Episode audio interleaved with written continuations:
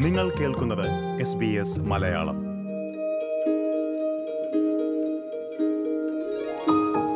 ഒന്ന് കോൾസിലോ വൂൾവർത്തിലോ കയറിയിട്ടിറങ്ങിയാൽ കുറഞ്ഞത് നൂറ് ഡോളറാകും. ശമ്പളമാണെങ്കിൽ കാര്യമായിട്ടൊന്നും കൂടുന്നതുമില്ല. ഞാൻ റേഡിയോയിലിരുന്ന് പ്രാരാബ്ധം പറയുകയാണെന്ന് വിചാരിക്കരുത് കേട്ടോ. കഴിഞ്ഞ ദിവസങ്ങളിൽ പലിശ നിരക്ക് വർധനവിനെയും ജീവിത ചെലവിനെയും കുറിച്ച് പരിപാടികൾ ചെയ്തപ്പോൾ പലതവണ ഓസ്ട്രേലിയൻ മലയാളികളിൽ നിന്ന് കേട്ട വാക്കുകളായിരുന്നു ഇവ. സ്വാഭാവികമായിട്ടും നമ്മൾ എല്ലാവരും ആഗ്രഹിക്കുന്നത്. നമ്മളെന്ന് പറയുമ്പോൾ ഞാൻ ഉൾപ്പെടെ തന്നെയാണ് ആഗ്രഹിക്കുന്നത്. ശമ്പളം കൂടണമെന്നാണ്. പക്ഷേ ശമ്പളം കൂട്ടിത്തരുമോ എന്ന് ചോദിക്കുന്നത് അത്ര എളുപ്പമുള്ള കാര്യമല്ലാത്തതുകൊണ്ട് മാത്രം ചെയ്യുന്നില്ല. എസ് ബി എസ് മലയാളത്തിന്റെ ഓസ്ട്രേലിയൻ വഴികാട്ടി എന്ന പരിപാടിയിൽ ഇന്ന് നമ്മൾ നോക്കുന്നത് ഓസ്ട്രേലിയയിൽ ശമ്പള വർധനവിന് എങ്ങനെ ആവശ്യപ്പെടാം എന്നാണ്. അതിന്റെ നിയമവശങ്ങൾ എന്ത് എന്ന്. എസ് ബി എസ് മലയാളത്തിന്റെ ഈ പോഡ്കാസ്റ്റുമായി നിങ്ങൾക്കൊപ്പം ഞാൻ ദിജു ശിവദാസ്. ഇത്തരത്തിൽ ഓസ്ട്രേലിയൻ ജീവിതത്തെക്കുറിച്ച് നിങ്ങൾ അറിഞ്ഞിരിക്കേണ്ട എല്ലാ വിശദാംശങ്ങളും എസ് ബി എസ് മലയാളം നിങ്ങൾക്കായി എത്തിക്കുന്നുണ്ട്. എസ് ബി എസ് മലയാളം പോഡ്കാസ്റ്റുകൾ പിന്തുടരുക. നിങ്ങൾ പോഡ്കാസ്റ്റ് കേൾക്കുന്ന ഏത് പ്ലാറ്റ്ഫോമിലും.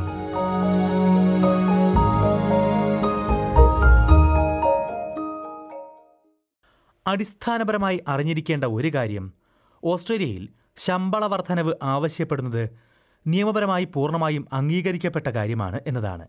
അതായത് എനിക്ക് ഇതിനേക്കാൾ കൂടുതൽ ശമ്പളം കിട്ടാൻ അർഹതയുണ്ട് അത് പരിഗണിക്കണം എന്ന് തൊഴിലുടമയോട് ആവശ്യപ്പെടുന്നതിൽ ഒരു തെറ്റുമില്ല എന്നർത്ഥം.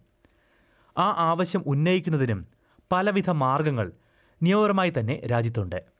ഒറ്റയ്ക്കോ സഹപ്രവർത്തകർക്ക് ഒപ്പമോ എല്ലാം ശമ്പള വർധനവ് ആവശ്യപ്പെടാം.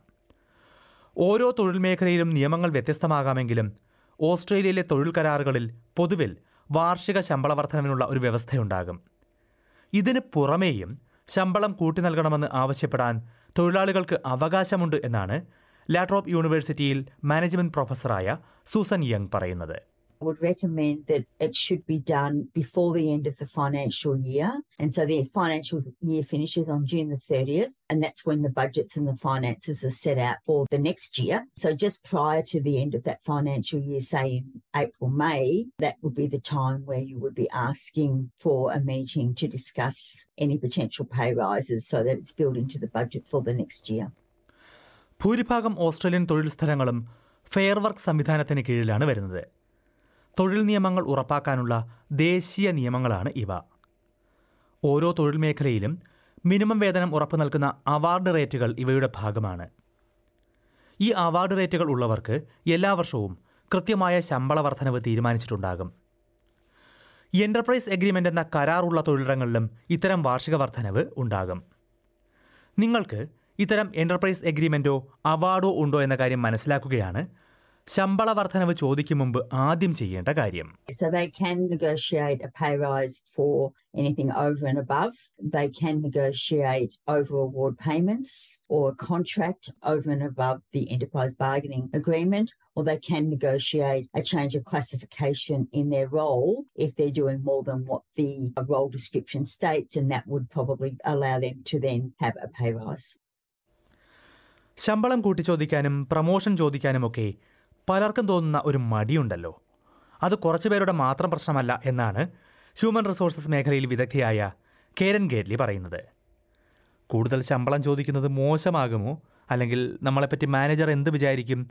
അതുമല്ലെങ്കിൽ ഭാവിയിൽ തിരിച്ചടി ഉണ്ടാകുമോ എന്നൊക്കെ ചിന്തിക്കുന്നതിൽ കൂടുതലും കുടിയേറ്റ സമൂഹങ്ങളിലുള്ളവരാണ് എന്നാൽ കൂടുതൽ ശമ്പളത്തിന് അർഹതയുണ്ടെന്ന് നിങ്ങൾക്ക് തോന്നുന്നുണ്ടെങ്കിൽ അക്കാര്യം തുറന്നു ചോദിക്കുന്നതാണ് ഓസ്ട്രേലിയൻ രീതിയെന്ന് കേരൻ ഗേറ്റ്ലി പറയുന്നു. Some employers don't want to give people more money, right? And they will say no, but it's not because it's an unreasonable request. If you genuinely deserve more reward for your contribution, then culturally, that's acceptable to ask. The overwhelming majority of people in Australia would say absolutely, and most employers would say that. So there might be exceptions, but know that truth about the Australian workplace culture to help confidence that it is reasonable for you to ask the question.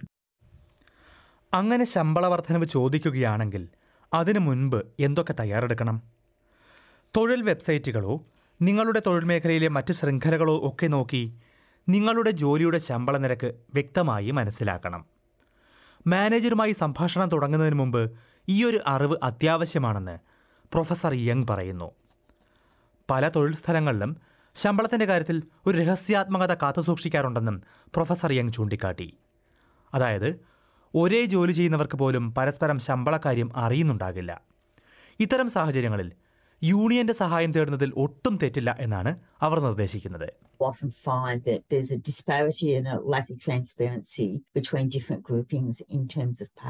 I think it's important to have groups of people that you feel comfortable who you work with. And then after a time, you know, you can start talking about some of these things and bringing them to the forefront. The other thing you can do is if you have a union representative, you could ask those people as well because they would have more idea about the pay across the workplace. Australian council of trade യൂണിയൻസിന്റെ പ്രസിഡന്റാണ് Michel O'Neill രാജ്യത്തിന്റെ മറ്റു ഭാഗങ്ങളിൽ സമാനമായ ജോലി ചെയ്യുന്നവർക്കുള്ള വേതന വിവരങ്ങളൊക്കെ യൂണിയന് ലഭ്യമാകുമെന്നും അതിനാൽ ശമ്പള വർധനവ് ആവശ്യപ്പെട്ടുള്ള ചർച്ചയിൽ യൂണിയൻ പ്രതിനിധിയുടെ സാന്നിധ്യം പ്രയോജനപ്രദമായിരിക്കുമെന്നും മിഷേൽ ഒനീൽ പറയുന്നു.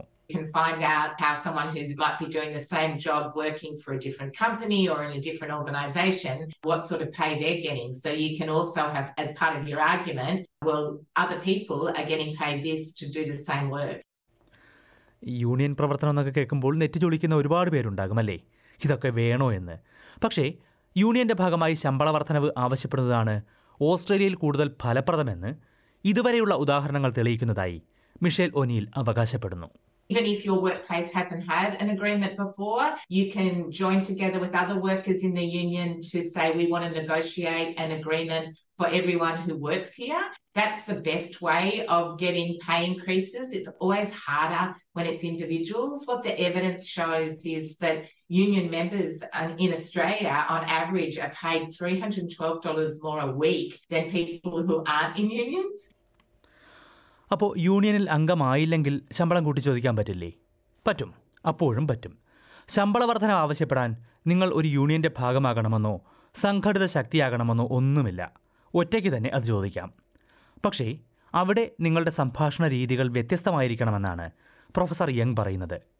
സ്ഥാപനത്തിന് നിങ്ങൾ എന്ത് മൂല്യമാണ് നൽകുന്നത് എന്ന കാര്യത്തിനാകണം ഊന്നൽ നൽകേണ്ടത്.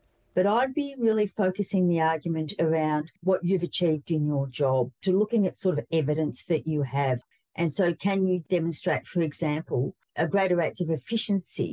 Or can you demonstrate that you've brought in certain amounts of money or certain new clients, or you've changed work processes to bring about increased efficiency or effectiveness?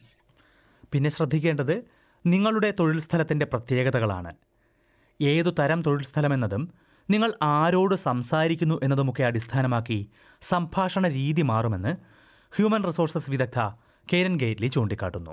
It's always a one to one conversation. And again, it'll depend on the availability of these people that we're talking about. So, it's if you're direct report manager, what's their type of job? You know, if they're sitting in their office routinely, then you might be able to knock on the door and ask whether or not now is a convenient time to have a conversation with them. In other settings, it will be more appropriate to ask to make an appointment to talk to them. And, you know, I think not making it a problematic event in your own mind will really help.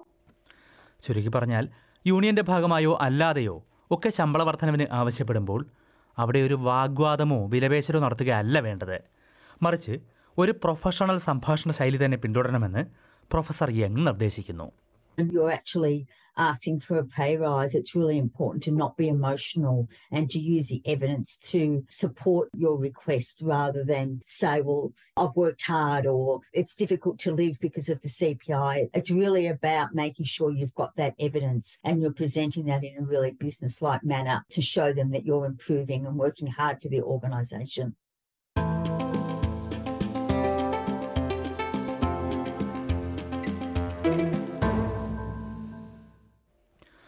ഓസ്ട്രേലിയയിൽ എങ്ങനെ ശമ്പള വർധനവിന് ആവശ്യപ്പെടാമെന്ന കാര്യമാണ് നമ്മൾ ഇതുവരെ കേട്ടത്. Australian ജീവിതത്തിൽ അറിഞ്ഞിരിക്കേണ്ട ഒട്ടേറെ നിയമവശങ്ങളും പൊടിക്കൈകളുമെല്ലാം ഇത്തരത്തിൽ എസ് ബി എസ് മലയാളത്തിന്റെ ഓസ്ട്രേലിയൻ വഴികാട്ടി എന്ന പരിപാടിയിലുണ്ട്.